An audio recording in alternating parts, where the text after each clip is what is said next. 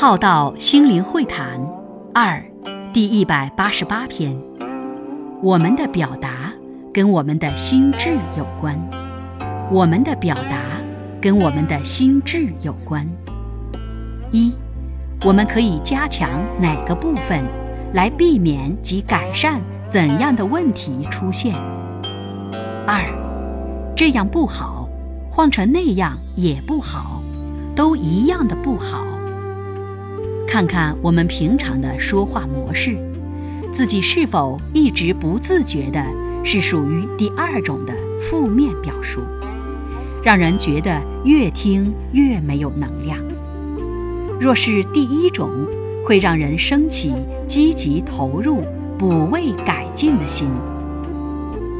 想想我们是否有给出有效的建议与表达，这也是我们要去觉察在团队中的修炼，看到自己的表达心智，这也会在自己的社会环境中表现出来。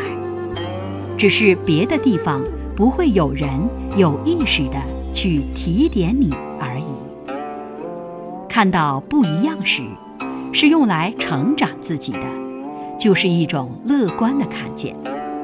看到别人与团队的不足，我们正面积极地成长自己，与愿意投入进去补团队的不足，这是一种乐观的看见。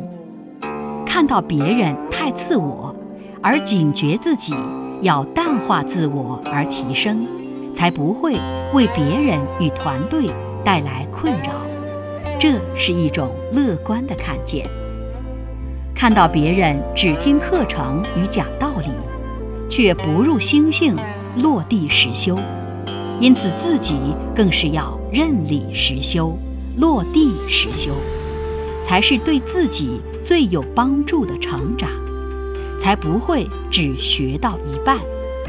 如此也是一种乐观的看见。